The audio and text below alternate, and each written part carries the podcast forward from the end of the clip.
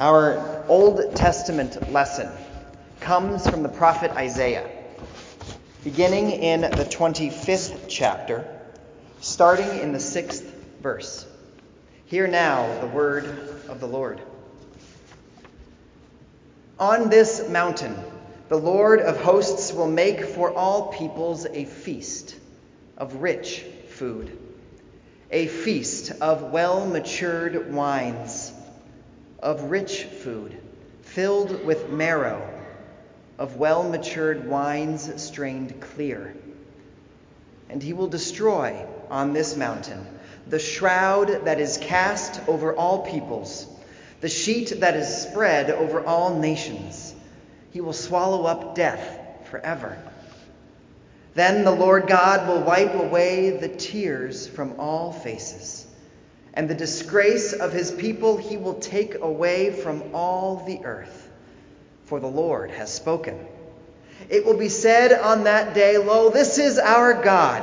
We have waited for him, so that he might save us. This is the Lord for whom we have waited. Let us be glad and rejoice in his salvation. For the hand of the Lord will rest on this mountain." This is the word of the Lord. Thanks be to God.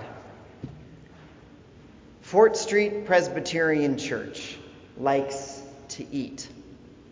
You may know that already. I had a conversation with an elder who mentioned, while you're here as interim pastors, you can change all sorts of things, but don't touch coffee hour. Maybe it's because people are coming from all over, all over Metro Detroit, and that it's important to have a meal because you have a long journey home. Maybe it's just a part of the D N A of the church. But I think it is very telling that today, when sanctuaries across the United States have tables set with cornucopias and gourds and other festive foods that people don't eat, that our table today has cabbages and bags of potatoes and onions, because pretty soon that food is going to end up in a pot. It's a part of who Fort Street is. Whether you're here on Sunday morning gathering and eating a meal, or whether you're here on Thursday morning with our guests, receiving food as a part of the open door, sharing in hospitality, Fort Street Presbyterian Church knows the importance of a good meal. So how fitting today that our scripture passage talks about the feast that God is preparing for all peoples. It's a fitting reminder for us, as a people that likes having our onions in convenient bags to get into the kitchen as soon as we can, to think about the ultimate destination of all of us and the feast that God is preparing at the end of all things. Our relationship with food in two thousand eighteen is a little problematic. In this day and age, due to advancements in technology, our world is more productive than ever before. Agriculture has been transformed over the past few generations. Crop yields have increased dramatically. The supply chain around the world allows for food to make it to just about any corner of the world if you have the energy or the resources to make that happen. But our relationship with food is more strained now than it may ever have been before. Family farms have dwindled to a small percentage of Americans' America's productivity. Today, many people are focused on the quality of their food, making sure that people eat only organic or non-genetically modified uh, produce. People are interested in farm-to-table restaurants. At the same time, many of our societies and our communities are marked by what are called food deserts, places where you can't get a good meal. That phrase has actually changed now to be called a food swamp, because the food that is available often has very little nutritional value. Our relationship with food reflects the divisions that we have as a people. Some are very worried about what they're putting into their bodies, while others barely have enough. Those divisions also reflect the distractions we have as a people. Ann and I often have a conversation. When I have cooked a meal that isn't quite what I think is good enough, I will say, well, it fills the void. And Ann gets so angry at me that merely filling the void would ever be what I wanted out of a meal. But that's the truth. Jerry, our building engineer, often has to remind me to go and eat during the middle of the workday because I will plug along and never stop to think about what my body needs. More telling may be those times when I'm sitting at the computer writing emails or researching my next sermon, and I'm mindlessly grabbing out of that jar of peanuts every few minutes another bite, eating, eating, eating without notice. We have, in our age of abundance, with plentiful distractions and many other things to keep us busy, the opportunity to have food pass by our attention altogether. Such lack of attention would have been impossible in Isaiah's day. There was no industrial food system, no global supply chain, no concepts like genetically modified or food deserts to talk about our food relationships. First century Palestine was an agrarian society. Most everyone knew where their food came from because they grew it themselves. They raised in their own fields what they were going to eat that year, took care of their own livestock. And if they didn't in particular personally, they knew the person down the road who did. It's an important reminder as we think about food, just what it took to make a feast happen. Today, as we gather for the harvest meal that will take place over in the Great Hall after worship, the feast is a little easier to bring together. Each of us, for the most part, went to the store and bought food and prepared it and brought it here to worship. How wonderful that we could do that, and what a great sign that we are a church that comes together. But that pales in comparison to the scale of the feast that Isaiah is proclaiming. A feast of rich food, of well-matured wines for all peoples.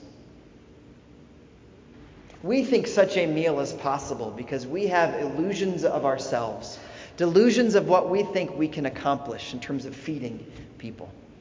The reality is, is that only God can create such a feast that creates opportunities for everyone. But also, this feast, we miss the image of how the feast comes together and how it is based on all of the relationships that made the food possible that ends up at our dinner tables. A feast is a celebration of the relationships that made that food possible. In Isaiah's day, that was much easier to remember because people were involved in raising and cultivating the food throughout the year until the feast took place. We forget that a feast in the age of the prophet Isaiah was intended to celebrate all of the relationships that allowed that food to be there and for those people who gathered to be there. It's the fuller concept of the word shalom. The Hebrew word means peace, of course, but it's not merely just the absence of conflict or war. Shalom is a wholeness of relationships. Shalom is living rightly in relationship to the earth and the things that grow from the earth. Shalom is living rightly with your neighbor in a community that allows everyone to prosper. Shalom is recognizing that all the gifts we have come from the God who provides the rain that falls every day. Shalom is the celebration that comes in a feast. So it is fitting in the prophet Isaiah's words that this feast proclaims a shalom that actually repairs those relationships. Relationships that are strained just like our food relationships today are strained, with all sorts of disgrace, of tears on our faces, and a world that remains divided. We still have that shroud around us today. but we have the promise of God. That promise that says God will indeed wipe away the tears from all faces, for the Lord has spoken. That is the feast that we await with expectation. But we don't wait passively. This image of a feast is one that Jesus used regularly in parables about wedding banquets and being invited into the feast that is taking place within the kingdom of God. And so we too are called to be a people of the table, called to gather together, to feast now while life is the way it is today, in the hope and in the promise that God will set this table for everyone. And that there will be a day that we can say, just like our prophet Isaiah has mentioned, that this is our God and we have waited for this moment. At that moment, we can indeed say, let us be glad and rejoice in his salvation. But for now, when we gather, our feasts will look a little bit differently, because we indeed still have many reasons to have suffering and despair. But all the same, as we gather, we recognize that the presence of Jesus is in our midst. And the way that we gather, the way that we come together for the feast, brings light in and reminds us of what is to come. We see glimpses in how we are at the table together. This is the table of hope, not in the hope where we can put on a smile, even though deep down we really are feeling the wounds and hurt. The joy that feels plastered on, the kind of joy that often shows up in the holidays when long-lost relatives come together or families gather again, or isn't quite the picture book gathering as people often would like to present. The holidays actually are a time when loneliness often feels the most poignant. But all the same, when we gather at this table, it provides us an opportunity to sit in solidarity with one another, knowing that the journey of life has its sorrows and its joys. But when we gather at the table together, new life indeed emerges. Henry Nouwen wrote a book called Can You Drink the Cup? And his book reminds us of the question of, can we drink the cup that is set before us in our life? And in that book, he tells the story of Bill. Bill is a young gentleman who joins the community L'Arche Daybreak that Henry participates in in Toronto in the story. Bill doesn't have much of a past history that he wants to tell. The memories are too difficult. Bill most likely has special needs, but also he has stories of being abused and mistreated growing up as a child. But gathering at the table at L'Arche Daybreak, he finds a new story emerges within him. And as a part of the celebrations that take place, as a part of the feasting rhythms that come in this community of faith, Bill begins to tell a new story. He actually writes it in a book that becomes his life story book. There in the community that gathers and celebrates and feasts, Bill is able to tell a new story about his life, about where he belongs, about where he finds purpose, how his life has meaning. And as that book is written, even those difficult moments of his life, he finds a way to be grateful for those experiences.